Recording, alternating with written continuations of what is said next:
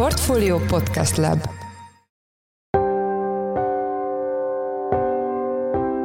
Mindenkit üdvözlünk, ez a Portfolio Checklist december 19-én hétfőn. A következő tíz napban vegyesen jelentkezünk hagyományos hírelemző adásokkal, illetve olyan podcast epizódokkal, amik a 2022-es év legfontosabb gazdasági, geopolitikai folyamataira reflektálnak. A mai adás is egy ilyen összegző jellegű műsor, amiben a hazai ingatlanpiac elmúlt egy évéről és a szektor kilátásairól lesz szó. Hogy jön-e összezuhanás, és melyik területeken, melyik piacokon, a lakáspiacon, a használton, az újon, a, a kereskedelmi kereskedelmi ingatlanoknál, az irodánál, vagy a retailnél, vagy a hotelnél, tehát hogy az ingatlanpiac rengeteg szegmenssel rendelkezik, rengeteg alpiacsal, rengeteg különböző kategóriával, tehát nagyon nehéz lenne általánosítani ma bármit. A témával kapcsolatban Detroit Gergely, a portfólió ingatlan divíziójának vezetője volt a vendégünk. Én Forrás Dávid vagyok, a Portfolio Podcast Lab szerkesztője, ez pedig a checklist december 19-én. Felemás éve volt idén a magyar ingatlanpiacnak, a sokak által vizionált összeomlás elmaradt, ugyanakkor vannak bőven nyugtalanító jelek a szektorban, a lakáspiacon és a kereskedelmi ingatlanoknál egyaránt. A 2022-es év főbb folyamataival, valamint a jövő évi kilátásokkal kapcsolatban itt van velünk a stúdióban Detroit Gergely, a portfólió ingatlan divíziójának vezetője. Szia Gergő, üdvözöllek a műsorban. Szia Dávid, köszöntöm a hallgatókat. Első kérdésem, hogy nemrég jelent meg a portfólió ingatlan top 50 magazinja, amiben egyebek mellett mellett a szektor legfontosabb hazai szereplőit gyűjtöttétek össze. Most ne térjünk ki az összes szereplőre, mert szerintem hamar elveszítenénk a hallgatókat, de ami érdekelt, hogy milyen a magyar nemzetközi mix a listán, magyarán kiknek a kezében van a magyar ingatlan szakma. Igen, hetedik alkalommal készítettük el ezt a top 50-es listát, ami alapvetően abban különbözik más ilyen power listektől, például a top 100 leggazdagabb magyartól, hogy nehéz nagyon objektíven összehasonlítani azt, hogy kik azok, akik a legbefolyásosabbak, a legfontosabb személyek a hazai ingatlanpiacon, de mivel a portfólió ingatlannál alapvetően a szektor legnagyobb részével találkozunk és beszélgetünk konferenciákon, illetve az interjúkon keresztül, illetve követjük nyilván a piacot, ezért egy ilyen általános benyomás alapján mindenféle hosszabb listákat lerövidítve utána alakítjuk ki ezt az éppen aktuális top 50-et, ami a két szempontból is azért fontos, tehát nyilván van olyan, aki egyébként valamilyen szempontból lehet, hogy ő maga is úgy érzi, hogy meghatározó, vagy mások azt gondolják róla, hogy meghatározó, de nem kerül föl a listára, illetve vannak olyanok, akik, akik mögött nyilván hatalmas csapat van, és lehet, hogy ő, mivel a tulajdonosa fönn van, tehát az ő vezetője fönn van, ő is egyébként egy nagyon fontos szereplő, de mivel mi általában csak az első számú vezetőket szoktuk egy cégtől belistázni, hogy minél színesebb is legyen, tehát ne, ne egy cégtől legyen nagyon sok ember, ezért lehet olyan, aki egyébként nagyobb befolyással bír, mint egy kisebb cégnek a vezetője, tehát e, alapvetően csak azt akartam körbe, hogy ez egy kicsit ilyen szubjektív lista, de hát ezért mindig igyekszünk tényleg azokat a szereplőket összeszedni, akik látszódnak, és a hazai ingatlan piac számára valóban befolyásosak. Ha visszatérve a kérdésre, mert nyilván ez nagyon érdekes, az elmúlt hét évben ebbe egyébként egy komoly változás volt, olyan értelemben, hogy a hazai ingatlanpiac a, ebbe az elmúlt 8-10 éves szárnyalásos időszakban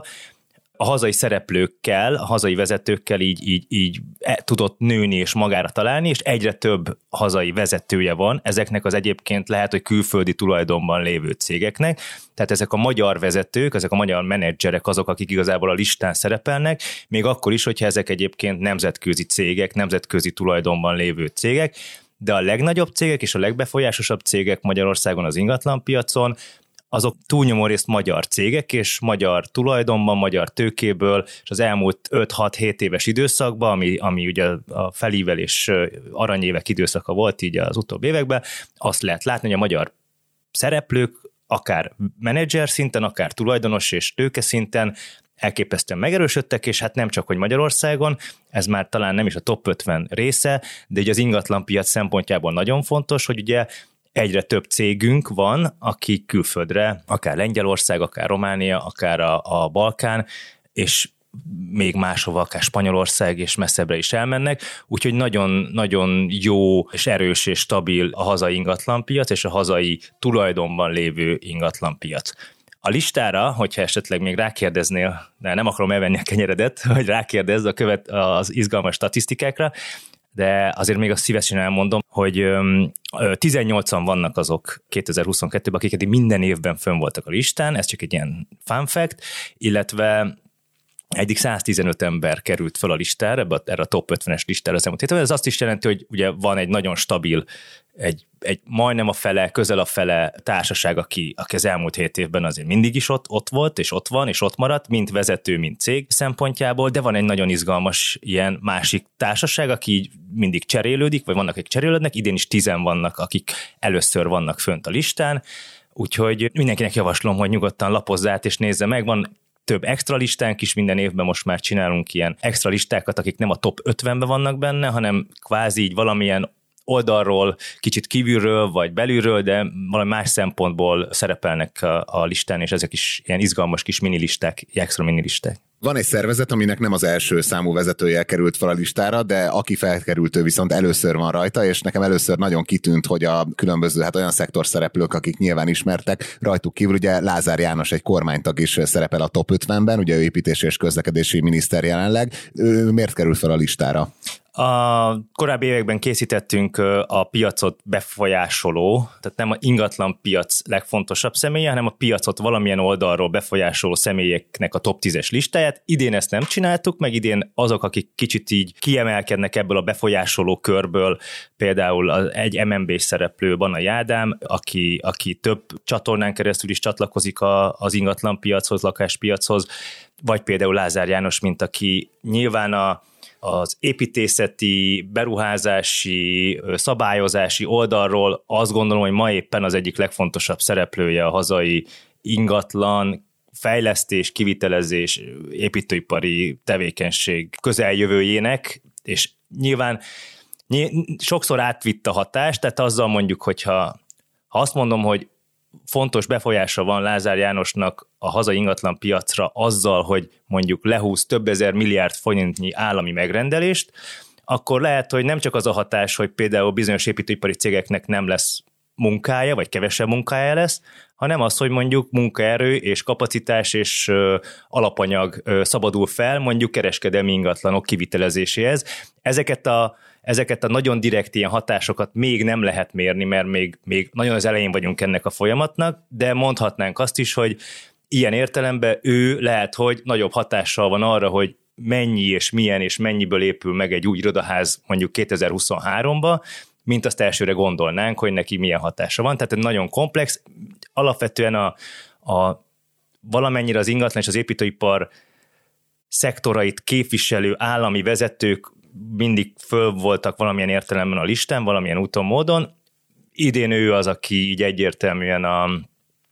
az ingatlan szektort és az építőipart így valamennyire képviseli. A következő kérdésem, ami az összetétellel kapcsolatos, hogy nők mennyire képviseltetik magukat ebben a kiadványban. Ez ugye nagy hiányossága szokott lenni a különböző hazai power listáknak. Hát ugye a gazdasági életben általában ugye ez egy fontos kérdés. A, az a helyzet, hogy nyilván a, a, a mi listánk az nem egy esélyegyenlőségi lista, hanem egy, inkább egy reális lista, tehát azt képezzük le, amilyen a piac. Az ingatlan piac, azt én úgy érzem, nyilván különbözőek vannak, van még ennél talán ilyen értelemben durvább, ahol még kevesebb a nők aránya, de vezetői szempontból a gazdaságot képezi le, kevés, kevés, kevés női szereplő van, de mindig örülünk annak, hogyha, hogyha vannak női szereplők, hiszen nyilván színesíti is a, a listát, meg valóban vannak vezető nők, menedzserek és tulajdonosok is egyaránt. Idén is van olyan hölgy, aki először van a listán, és egy nemzetközi tanácsadó cégnek a, a friss Nyugodtan vezetője. Mazsarov Katáról van szó, innen is gratulálunk neki a kinevezéshez, mert viszonylag friss a dolog. A lényeg, hogy kevés, idén négyen voltak, volt olyan év, amikor hatan voltak, összesen eddig 12 nő került fel erre a listára, a 118-ból, tehát mondjuk a 10%-a volt a szumma top 50-es embernek nő-hölgy szereplő, de, de amellett, hogy nyilván sokat gondolkodtunk azon, hogy esetleg majd női listát is csináljunk, ezen még mindig gondolkodunk, ebből a, nem akarok szociológiai beszélgetést csinálni az ingatlanpiaci podcastből, de, de hogy ez is egy nehéz kérdés, hogy csak azért, mert nő valaki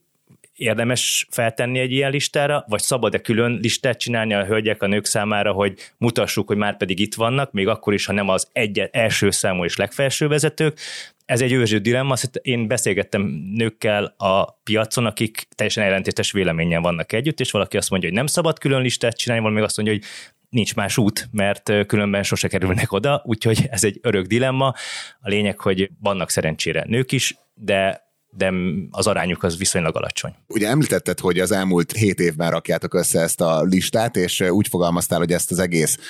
aranykort, amit most láttunk a magyar ingatlanpiacon, ezt magyar cégek, magyar vezetők fűtötték leginkább. Ez egyben azt is jelenti, mert múlt időben beszéltél róla, hogy vége lehet ennek az időszaknak? Legalábbis egy változás van. Nem feltétlen állítom azt, hogy vége lesz ennek az aranykornak, de a, a növekedéssel kapcsolatos elvárások és várakozások azok biztos, hogy, hogy csitulnak és lanyhulnak. Szerintem nincs olyan józan gondolkodású piaci szereplő, aki, aki ma be, nagy pénzt merne arra rakni, hogy folytatódik az, ami, ami az elmúlt három-négy évben látszott az ingatlan piacon, de nyilván ezzel ez, ez már egy evidencia ma már szinte, tehát ez, ez, ez, ez egy common sense, el van fogadva, hogy ez, ez most megállt, a, hogy jön-e összezuhanás, és melyik területeken, melyik piacokon, a lakáspiacon, a használton, az újon, a, a kereskedelmi ingatlanoknál, az irodánál, vagy a retailnél, vagy a hotelnél, tehát hogy az ingatlanpiac rengeteg szegmenssel rendelkezik, rengeteg alpiacsal, rengeteg különböző kategóriával, tehát nagyon nehéz lenne általánosítani ma bármit az ingatlan piacsal kapcsolatban. Szerintem most egy nagyon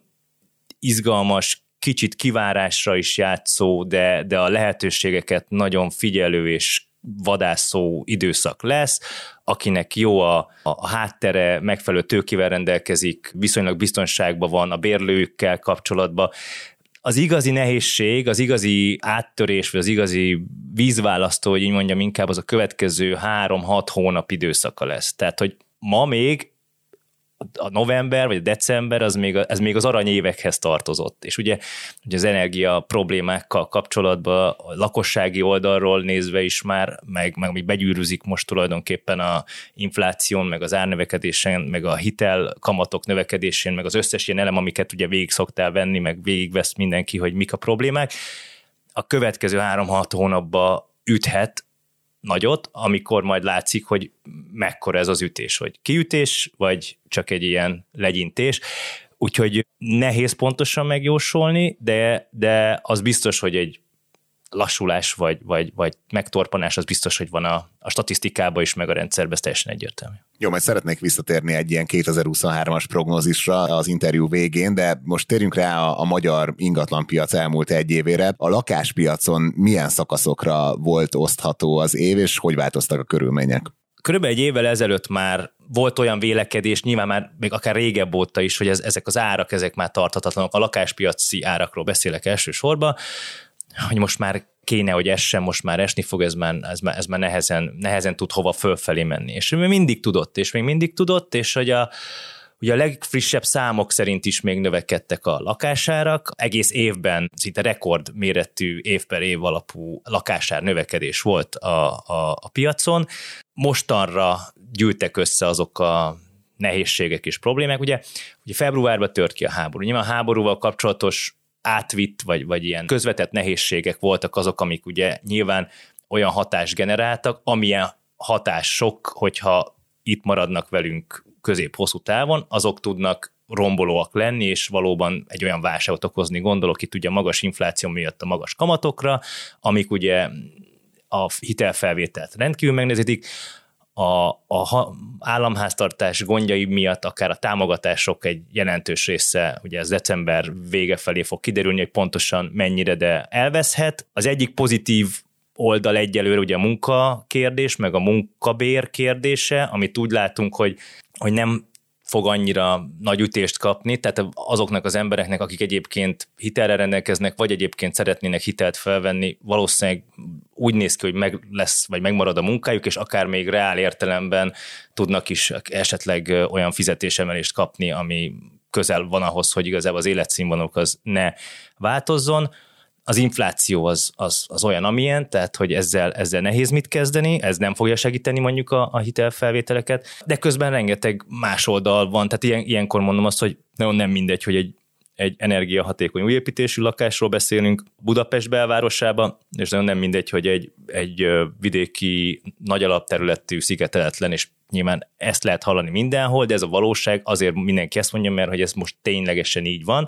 Viszont én meg azt gondolom, még ehhez pluszba, hogy ha 2008-an akarná bárki összehasonlítani a jelenlegi szituációt, ugye a pénzügyi válság, ami egyébként pont az ingatlan piaci buborékból, problémákból, túlhitelezésből, a subprime alakult ki, Magyarországon is egy nagyon egészségtelen hitel helyzet volt, egy ingatlan finanszírozási helyzet a lakosság számára a devizahitelezés miatt, illetve a lakás értékéhez vett ez a loan to value, hogy milyen mértékben adósodott el a lakosság a ingatlan értékéhez képest, és ráadásul ez az az árfolyam elszállás miatt ez ilyen brutálisan bedött. Tehát hogy az egy olyan sokszerű és olyan őrült, nehéz szituáció és helyzet volt, ami egyébként magával hozta ezt a akkor brutálisnak vélt 15-20-25 százalékos, nyilván terület függő árcsökkenést 2013 végéig, 14-ig, tehát körülbelül egy ilyen 5-6 év alatt ment mondjuk átlagban 20%-ot a lakására lefelé. Ehhez képest most mindenki azt gondolja, vagy azt várja, vagy sok akikkel beszél, hogy felére kéne esni a lakásáraknak, és akkor talán akkor így helyre kerülne. Nyilván ez, ez szerintem egy kicsit ilyen túlzott elvárás. Ugye itt még azért az infláció, magas infláció az még bekavarhat. Ugye szoktam kérdezni azoktól, akik azt mondják, hogy de hát hogy lehet ennyi pénzt adni egy lakásért, hogyha ilyen drága az élet és ekkor az infláció, és akkor megkérdezem, hogy miért a lakás az micsoda, ha nem egy termék. Tehát, hogy miért a lakáson kéne spórolni, miért a lakásnak kéne sokkal olcsóbbnak lennie, hogyha a tojás drágul, meg a gáz drágul,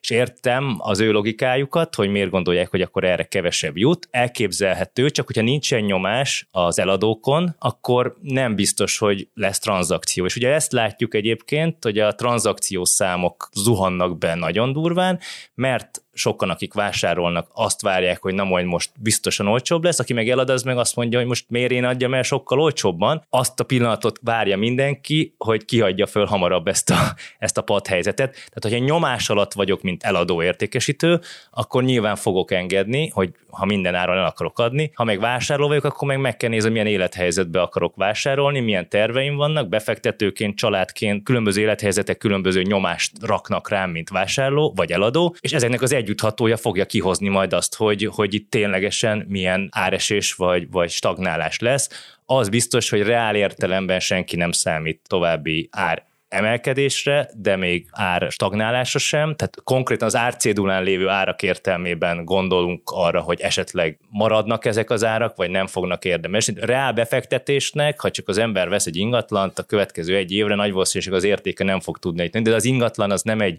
fél éves, egy éves történet, és ott nyilván vannak még más szempontok, hiszen ezt az ingatlant, hogyha befektetésnek veszem, akkor bérbe adom, és akkor ez egy megint egy külön világ, amiben el lehetne veszni akár órákat is, hogy hogy éri meg, mint éri meg, megéri-e, ki kell számolni mindent, de a lényeg, hogy nem feltétlen látom azt, hogy a apokalipszis jönne a lakáspiacon, és aki arra bazíroz, hogy féláron fog lakásokat vásárolni Budapest belvárosában, mert összedől minden, az lehet, hogy csalódni fog. Legalábbis nekem ez most az érzésem, aztán lehetnek olyan körülmények. Tehát vannak olyan extrém helyzetek, a háború eszkalálódása fizikailag, olyan brutális mozgások a pénzpiacon, amik teljesen tönkre tesznek mindent. Erre mondja egyébként valaki, hogy ott látod, hogy pénzt csöpörnek az utcán, de olyat, hogy lakáskulcsokat, olyat még nem, de az én meglátásom az nem az, hogy a lakásárak azok érdemben, vagy láthatóan csökkenni fognak, azt viszont állítom, hogy olyan rossz minőségű, vagy energetikai szempontból rossz minőségű, nagy alapterületű, főleg vidéki, de akár Budapest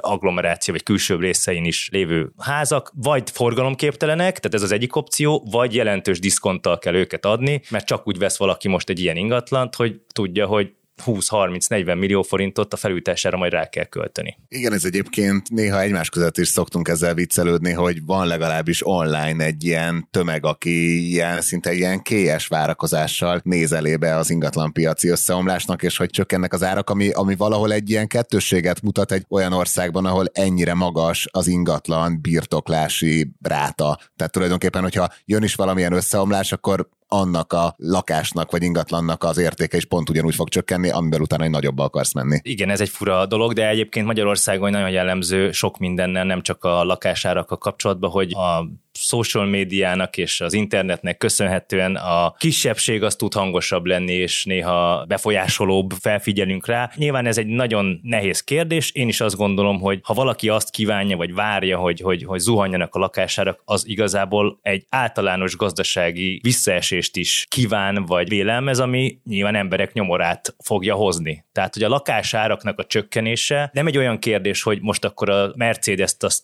nem 20 millióért, hanem 15 ér meg tudok venni, és mekkora király vagyok, hogy nyertem egy kis pénzt, és van egy új Mercedes. Ez azt jelenti, hogy ha csökkennek a lakásárak, az emberek nem tudják ezt megfizetni. Tehát azért csökken, mert hogy nem, nem nő a jó értelembe vett jólét. Egyébként nagyon kevés lakás van, nagyon kevés jó minőségi új építésű lakás van, nagyon kevés felújítás van Magyarországon, főleg hát hogyha ezeket a három milliókat tényleg energetikai típusú vagy minőségjavító felújításokra költötték volna az emberek száz százalékba, akkor egész jó is lenne a trend, de azért úgy tudni, hogy nem csak erről volt szó, hanem azért voltak itt kényelmi jellegű beruházások is. Mármint itt most erről az állami programról beszélsz. Például az állami program, igen, igen. Tehát, hogy mire lehet költeni például állami pénzeket, amik ingyen vannak ilyen értelemben a rendszerbe pumpálva. Számunkra ingyen, mert valaki azt ugye ki fogja fizetni ezt. De hát az ingyen pénzekről beszélni, csak az államnak nincs pénze, ugye mi, mi adjuk oda a pénzt az államnak, és hát valahol azt megfizetjük. A lényeg, hogy egy olyan országban, meg egy olyan városban, mint Budapest, ahol a környezetünkhöz képest is alacsony a, a, megújulás, alacsony az új építés aránya, alacsony kvázi ez a minőség. Ott nehéz azt gondolni, vagy nehéz, nehéz azt várni, hogy ennek nem lesz meg a piaca, csak hát nem azt mondom, hogy tömegesen jönnek a külföldiek, de hát külföldről nézve is akár egyre jobb lehetőség, akár második ingatlant vásárolni, hogy legyen Budapesten vagy a Balaton környékén egy lakásom németként, franciaként, osztrákként. Tehát, hogy ez egy nagyon izgalmas kérdés, és persze a, van egy gazdasági raciontás, és lehet mondani, hogy aki azt vélelmezi, hogy ez indokolatlan, hogy ilyen magasan vannak a lakásárak, és ezt már nem lehet megfizetni, a, a piac eldönti. Tehát lehet mondani, hogy ez túl magas, de hát ezek a lakás kelkelnek ma is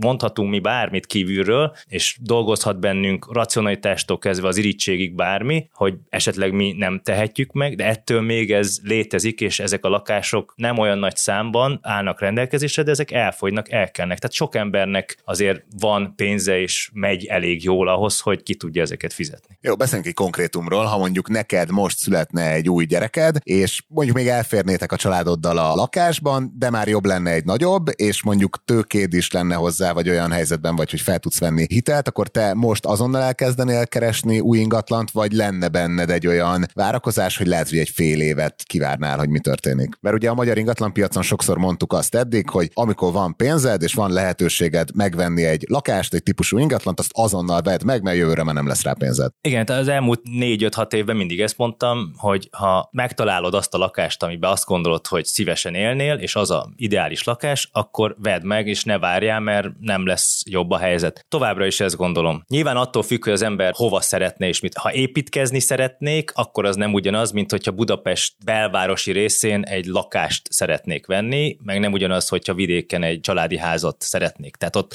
vidéken biztos, hogy alkudnék. De egyébként alkudnék itt is. Tehát, hogyha most holnap kéne elkezdenem ténylegesen lakásként, elkezdenék nézelődni, és valószínűleg adnék pofátlan alájátokat, amit valószínűleg nem fogadnának el. Én azt gondolom, hogy lehet és kell is alkudni, ez egy ilyen piac, akár a használt, akár az új lakásoknál legalább egy, nem tudom, egy, egy konyhabútort belealkudhatunk a, a vételárba. Nyilván ezek nem olyan, mint egy doboz tej a, a ABC-be, hogy a kasszánál nem kezdünk el piacoskodni, hogy de egy 10 forinttal olcsóban elviszem. Tehát itt azért lehet, és ez, ez, ez teljesen normális, és ez egy ilyen átlagos piaci magatartás az, az alkú, mint olyan, de az biztos, hogy, hogy az árak azok láthatóan nem esnek, vagy nem, nem viszik őket lejjebb, de alkudni azért biztosan lehet. Én keresgélnék, tehát nekem, nekem az lenne a taktikám, ha holnap kéne ezzel foglalkoznom, hogy nekiállnék, keresnék, és ha meg lenne, akkor, akkor nem várnék, nem gondolkodnék azon, hogy egy-két éven belül milyen hatások jönnek egy 20 éves döntésre. Tehát, hogy ez, ez, ez nincs ilyen értemben a fejemben összefüggésebb. És a, a befektetési célú lakásvásárlások szempontjából szerinted változik bármi a jelenlegi helyzetben? Tehát, hogy igazából eddig is, aki azért vett lakást be ki akarta adni, az leginkább valamelyik belső kerületben vett, tényleg minél jobb állapotban volt, annál jobban ki tudtad adni. Kevesek voltak azok, akik vettek egy szörnyű állapotban lévő lakást, és ilyen gyönyörűre megcsinálták. Most már így ilyen post-Airbnb korszakról beszélek. Tehát, hogy ez a jelenlegi helyzet változtat bármit a, a befektetési célú vásárláson?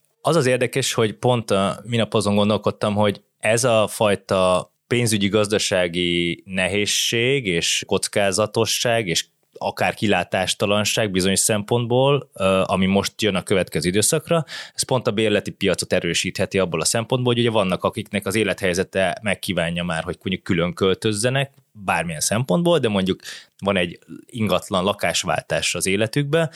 és lehet, hogy nem akar belemenni most ebbe a 10%-os fix 10 éves hitelkamatba, vagy nincs is elég önereje hozzá, mert most már tényleg olyan magasan vannak az árak, hogy annyi önereje éppen nincsen egyedül, és hogy ez felerősíti, fel fogja erősíteni a bérleti piacot, tehát az, aki egyébként most azon gondolkodik, hogy kiszálljon a, a lakáspiacról, mert mondjuk négy-öt évvel ezelőtt vásárolt egy ingatlant, az ma pont dupláját éri, vagy két és félszeresét akár, attól függ nyilván, hogy hol vette meg, hogy néz ki, mennyit tölt bele, hogy azzal a pénzzel, hogyha mondjuk 20 millióért vettem, és most 50 milliót ér ez a lakás, eladom, és mit csinálok? Tehát, hogy persze berakhatom állampapírba, vagy kimenekíthetem az országból, vagy vásárolhatok belőle devizát, vagy valutát, vagy amit akarok, tehát lehet bármit, tehát lehet, lehet félni ettől, de én például azon gondolkodnék a helyébe, hogy, hogy ugye mire vetítem a hozamot, tehát hogy arra, ha kiadom azt a lakást,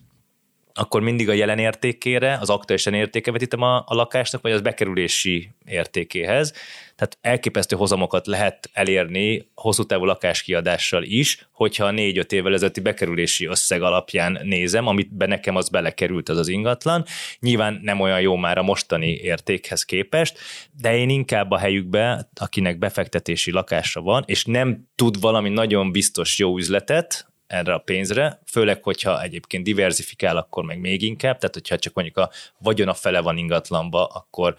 még inkább nem javasolnám, hogy mindenképp szálljon ki, mert nem feltétlen fog annyit zuhanni, mint amit egyébként keresni is lehet vele, meg felerősödik mondjuk a, és minden azon múlik, hogy a munkaerőpiacon például mi lesz. Tehát, hogy ugye beszélünk így általánosságban ezekről a kérdésekről, csak ez az összes olyan kérdés, ez az egyéb körülmények kem fog múlni, hogy milyen irányba hat. Mert hogyha erős marad a munkaerő láb, és valóban tud reál értelemben stabil maradni mondjuk az emberek egy jelentős részének a jövedelme, vagy közel reál szinten maradni,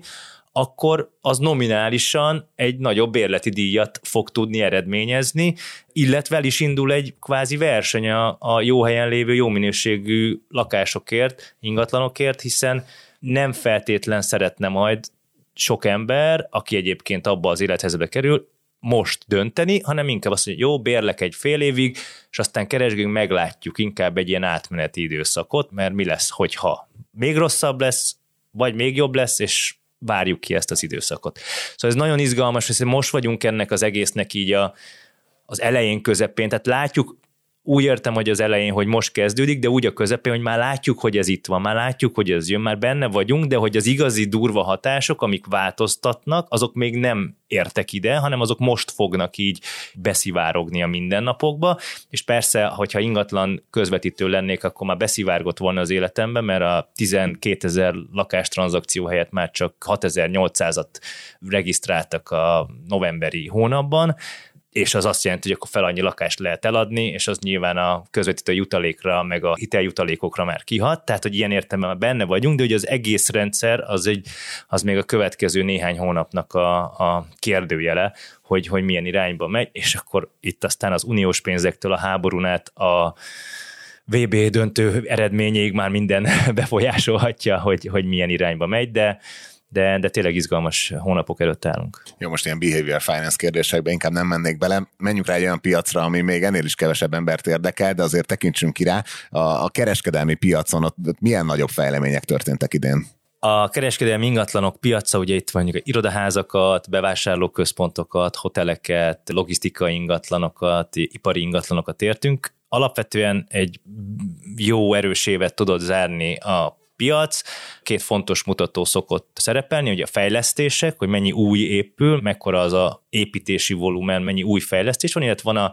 a másik fontos, ez a tranzakció, hogy mennyi befektetés van, hány millió euró értékben lehet adni, benni ezeket a ezeket a kereskedelmi ingatlanokat. És alapvetően az idei év az még így teljesen rendben van, vagy az éveleje főleg, de az év vége is alapvetően így rendben van, amitől tartanak, vagy a, ami ilyen izgalmas lesz, ugye ez a, ez a hozamszinteknek az alakulása, főleg egy ilyen magas hozam környezetben, ami most így a, a világban egyébként megy, tehát hogy nem tud 4-5 százalék, nyilván Magyarországon ilyen nincs, hogy 4, de 505 és 6 százalék közötti hozam szinten maradni, egyesek szerint nyilván ez csak a, hát a rövid távú gondolkodásban, mondjuk egy ingatlan, egy prémium ingatlan, hogyha kb. a, a állampapíron is ezt így meg lehet keresni, akár euróba. Nyilván ezek a kockázat különbségek, ezek, ezek be kell, hogy valahogy árazódjanak, de itt is inkább azt gondolom, hogy bár látni, hogy van tranzakció, de a tranzakció az csak akkor fog létrejönni, hogyha valaki nem hisz nagyon valamiben, például egy országban, például egy bizonyos termékkategóriában, tehát ő mondjuk nem tudom, tisztítja a portfóliót, és nem tudom, volt irodaháza is, bevásárlóközpontja, hotele, meg logisztika, és akkor valamit elad, és mindenképp eladja, és már mindegy neki, hogy szinte milyen áron, de menekülni akar abból, és el akarja vinni a pénzét valahol máshova, és az, hogy most ő pozitívan száll ki, vagy negatívan, az ugye nézőpont kérdése, mert meg kell nézni, hogy mennyiért szállt be, mennyit termelt rajta, és akkor a eladási ár az lehet, hogy sokkal alacsonyabb lesz, mint mondjuk egy fél évvel ezelőtt, de még mindig sokkal jobb, mint hogyha az ő várakozásai szerint ugye egy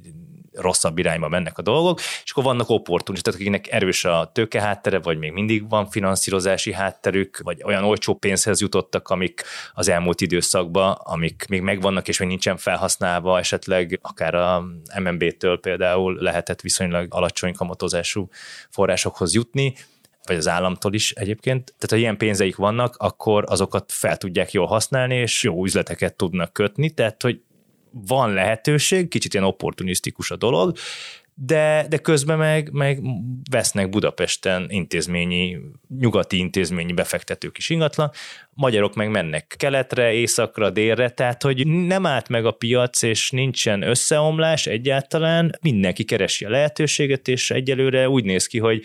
bármennyi és nehezek a körülmények, egyelőre tudja orvosolni különböző eszközök, de az orvoslás alatt akár azt is értem, hogy konkrétan lecsavarni valamennyire a fűtést, és ez is az orvoslásnak egy része. Nyilván ezer ilyen apróság van, amit össze kell rakni, és nyilván van olyan dolog, amit nem lehet, vagy, vagy lehetetlenség, de az, hogy mondjuk a, a három fokkal hűvösebb iroda, az hogyan jelenik meg a sor végén abban, hogy milyen jövedelmezőséget tud termelni egy, egy irodaház, ezek ilyen konkrét összefüggések, mert nyilván az üzemeltetési költségen keresztül a bérlőre terhelés van, hogyha azt a szumma a bérleti díjjal együtt az egy nagyon magas költség, akkor nem tudja mondjuk a inflációt indexálni a bérleti díjra, mert akkor elveszíti a bérlőt, vagy már tényleg ki van centizve, és akkor nem tudja mondjuk értéken tartani az ingatlan. Ez is például egy nagyon izgalmas dolog lesz majd a jövő év folyamán. Ugye az ingatlanokat, főleg ez a nagykereskedelmi ingatlanokat alapvetően mindig ilyen értékbecslésnek kell alávetni, a pénzügyi finanszírozó is elvárja ezt, meg nyilván a tulajdonosok is, főleg, hogyha a befektető tulajdonában van, mindig újra és újra kell értékelni, hogy éppen aktuálisan mi a piaci értéke egy, egy irodaháznak, egy bevásárlóközpontnak, és nyilván ez azon is múlik, hogy milyen bérleti díjak vannak. És hogyha azt látják, hogy óriási infláció van, de nem sikerül általában benne van ezekben a szerződésekben, hogy inflációval lehet emelni ugye a bérleti díjakat, de hát amikor 0 és 1 százalék között volt az infláció, akkor nem nagyon törődtek ezzel, vagy lehet, hogy valaki törőd, de általában ez nem volt is, ez nem, de amikor ilyen infláció van, még Nyugat-Európában is ugye, a majdnem két számjegyű, de nyilván sokkal magasabb, mint ami, ami korábban bármikor, akkor ez egy igazi issú lesz, de hát ugye jön az a kérdés, hogy, hogy, hogy belefér-e? Tehát, hogyha 10%-ot emelek azon a bérleti díjon, ami ugye euróban van ráadásul, és hogyha a cég mondjuk egy magyar KKV és forintba kapja, tehát megint nagyon sokrétű a kérdés, és ugyanaz van, mint a lakásvásárlásnál, itt is, hogy nincs ilyen, hogy dobozos dolog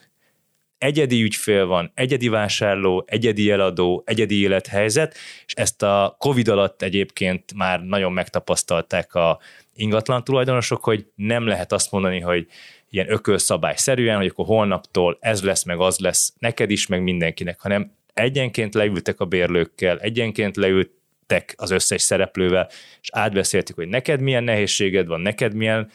mert simán lehet, hogy ha azt mondták volna mindenkinek, hogy 5%-ot elengedünk a díjból, de kiderül, hogy valamelyik cég meg szárnyal, mert olyan típusú a, mit tudom én, egy tisztítószer kereskedő volt épp a Covid alatt, hát neki mi a fenének kéne engedni 5%-ot a bérleti díjból, méltányossági alapon, mert hogy mindenkinek rosszul megy. Tehát azt, azt akarom csak érzékeltetni, hogy az összes ilyen döntés az, az rengeteg munkával és odafigyeléssel, de egyenként, egyéni szinten, cég szinten, egyéni szinten árazódik be és vizsgálódik végig, és aztán kijön egy eredmény, nyilván mindenki bízik benne, hogy a számára a legjobb, de ez meg, ez meg a sor végén nyilván egy titkos dolog marad. Van egy kereskedelmi ingatlan, ami viszont hát tényleg több millió ember életét érinti. Ez a MOL torony, amit nemrég adtak át, ugye hát ez szinte mindenhonnan látszik Budapestről. Itt nyilván nem akarom nagyon ebbe az irányba elvinni, ilyen esztétikai irányba az interjút, de mit gondolsz azokról a kritikákról, hogy hát nem feltétlenül volt jó ötlet Budapestre egy ilyen típusú ingatlant beengedni, mert hogy Budapestnek volt egy nagyon egyedi látképe, és az egyik utolsó nagy európai város volt, ahol ilyen típusú épületek nem voltak. Tehát mit gondolsz erről a haladjunk, vagy maradjon minden ugyanolyan vitáról? A saját véleményem az az, hogy én személy szerint én a modern építészetnek a pártolója vagyok. Tehát én szerettem a, a modern épületeket, nyilván van olyan épület, ami kevésbé tetszik, meg van olyan épület, ami esetleg jobban tetszik. Az, az teljesen egyértelmű, hogy a budapesti lakosság vagy magyar társadalom ebben a magasház, toronyház, mini felhőkarcoló, vagy nevezzük bárminek ezt a kategóriát elképesztően megosztott, de hát már a legmagasabb szinteken is ugye van ezzel kapcsolatban vélemény nem tudom, hogy tehát nem érdekel senkit az, hogy én nekem ez tetszik, vagy nem tetszik, azt viszont látom és érzékelem, hogy, hogy fontos szimbólum, vagy fontos, akár negatív, akár pozitív értelme, fontos szimbóluma ez a, a városnak, meg így a fejlődésnek, és hát egy tökéletes célpont is egyben, tehát hogy nyilván az, aki akár a rendszert, akár egy céget, akár valami értékrendet szeretne támadni, az egy, az egy nagyon jó, kézzelfogható és látványos elem ez a MOL campuson keresztül fejezze ki a véleményét különböző képekkel, ugye látványosan körbeírva, hogy, hogy, hogy számára ez mit is testesít meg. Én jártam ott többször is szerencsére, nagyon szép onnan a kilátás, a Citadelláról is nagyon szép a kilátás, meg a budai várból is nagyon szép a kilátás, de hogyha meg az ember elnéz északra, akkor ott van a Óbudán óriási kémény, amit még magasabb is, mert most pontosan nem tudom, majd a kommentek jöhetnek, hogy, hogy mekkora is ez a fűtőkémény, de hogy, tehát, hogy vannak, vannak, vannak egy városba értékek, valakinek nem tetszik a szocialista építészet, valaki meg megőrizné, mert műemlék, tehát hogy én, én azt szoktam mondani, hogyha ilyen baráti beszélgetések vannak, hogyha a Margit körutat úgy akartuk volna megőrizni, amilyen az valójában volt, akkor mi mindig földszintes parasztházak lennének ott, és a Bauhaus csodálatos épületeire, amik ott állnak egymás mellett, és ma a reklámok egyik kedvelt célpontja a Margit körúton az egyik ilyen csodálatos lépcsőházzal rendelkező Bauhaus épület, az nem lenne, mert eldózeroltak onnan egy, vagy kettő, vagy három ilyen kis zárt kertes parasztházat, az, hogy most a MOL Campus tornya az a Kopaszigáton, vagy Csepelészakon, vagy bárhol máshol lett volna szerencsésebb, hát ezt akkor még pont máshonnan látszott volna. Szerintem ebben a kérdésben nyilván megosztó a társadalom. A, csináltunk egy szavazást, és egyébként a portfólión kíváncsiak voltunk az olvasókra. Pff, már nem is emlékszem, hogy 5, 5 és 10 ezer között szavaztak az olvasók, és hát látványosan egálba volt szinte a legtöbb szavazat talán az volt, hogy Budapesten él, és nem örül ennek a dolognak, és aztán utána, hogy Budapesten él, és örül ennek a dolognak, de a vidékiek közül meg többen voltak, akik örülnek ennek a dolognak, és kevesen, akik nem, de... Hát nekik tök mindegy. Hát az, ha feljön az ember Budapest, hát én például a saját városomban olyan ritkán tudok turistának lenni, pont nem arra járok, ahol látszik a MOL campus, vagy kevesebbet járok olyan helyre, de hát nem tudom, ha az én lakásomba villózna be a fénye, akkor nyilván zavarna, de nem én a tökéletes ember, akinek véleményt kéne erre mondania, de egyébként, hogyha már muszáj lenne, akkor én inkább a pozitív oldalon, vagy inkább örülök, vagy rendben van, vagy, vagy, vagy nincs, nincs vele különösebb problémám biztos, hogy még különlegesebbet is lehetett volna, még több pénzért, stb. stb. Tehát, hogy de, de azzal, hogy magas ház vagy toronyház van Budapesten ilyen modern, ezzel nekem személy szerint nincsen probléma. Térjünk vissza még egy kérdés erejéig a lakáspiacra, és ezzel zárjuk is az interjút. Hogyha kéne mondanod három-négy körülményt, amik a legnagyobb hatást fogják gyakorolni a szektorra 2023-ban, akkor mik lesznek azok? A lakáspiac a kérdés, ugye a lakosság által vásárolt új és használt lakásokra vonatkozó várható folyamatok, körülmények mik lehetnek, amik befolyásolják. Ugye egyfelől az év végén kijövő állami támogatási rendszernek a megmaradása, átalakulása, felülírása, tehát hogy a támogatási rendszer teljesen egyértelműen, a munkanélküliség kérdése, illetve a munkabérek kérdése, tehát ugye ez így egybe, hogy vásárlóerő, akár így is fogalmazhatnánk, de a vásárlóerő csak annak van, akinek van bármi jövedelme. Na, szóval, hogy a, hogy a munka, munkaerő és a munkajövedelem kérdése, illetve Nyilván itt az infláció és a hitel kettő egyszerre, hiszen tudjuk, hogy párban vannak most, legalábbis most mindenképpen. Ugye a forint árfolyam az nem annyira fontos ebből a szempontból, mert már nincsen érdembe devizahitelezés, úgyhogy azt alapvetően nem mondanám. Hát itt az, hogy az energetikai megmenekülés, hogy talál-e akár Magyarország, akár Európa választ nyilván akár a háború lezárásán keresztül új csatornákat, ugye erről is lehet folyamatosan híreket hallani, hogy milyen ilyen földgázmező, olyan villamosenergia hálózat építés, stb. Paks kettő épülése, tehát ugye nagyon sok elem van, ami, ami befolyásolhat sok mindent az energiárakkal kapcsolatban. Én is egyébként már nagyon régóta azt, azt vallom, hogy nem szeretnék 5-8 évvel ezelőtt is azt mondtam, hogy nem szeretnék nagy házba lakni, nem szeretnék nagy házba kiköltözni, mert szerintem egyszer majd ránk fog robbanni egy ilyen energia probléma, és ez azt mondom, hogy megjósoltam, hogy nagyon régóta mondják, de Magyarországon azért alapvetően már ugye ez a rezsicsökkentés dolog, ez régóta benne van a rendszerbe, tehát ez nem kellett lángésznek lenni, hogy ezt érezzük, hogy lehet, hogy nem kell túl nagy nem szigetelt ingatlanokba élni, mert azzal majd lehet, hogy probléma lesz. Hát most így extrém módon hirtelen egy ilyen szinte semmiből jövő óriás probléma lett belőle. De hát, hogyha ez tud valamennyire enyhülni, az nyilván megint okozhat valamilyen irányú hatást, hát ezeket a jóslásokat meghagyom annak, aki nagyobbakat szeret mondani, és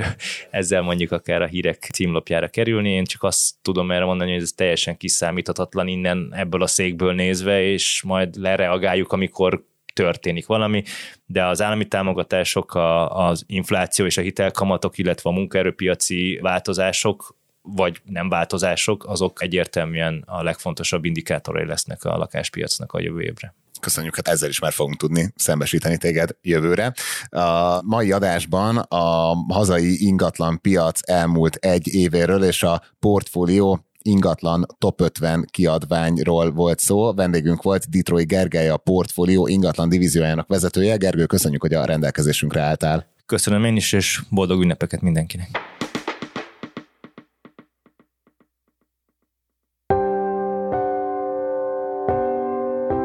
Ez volt már a Checklist, a Portfólió munkanapokon megjelenő podcastje. Ha tetszett az adás, iratkozz fel a Checklist podcast csatornájára, bárhol, ahová podcastjaidért jársz. A mai műsor elkészítésében részt vett Bánhidi Bálint és gombkötő Emma, a szerkesztő pedig én, Forrás Dávid voltam. Új adással holnap, azaz kedden 5-kor jelentkezünk, addig is minden jót kívánunk, sziasztok!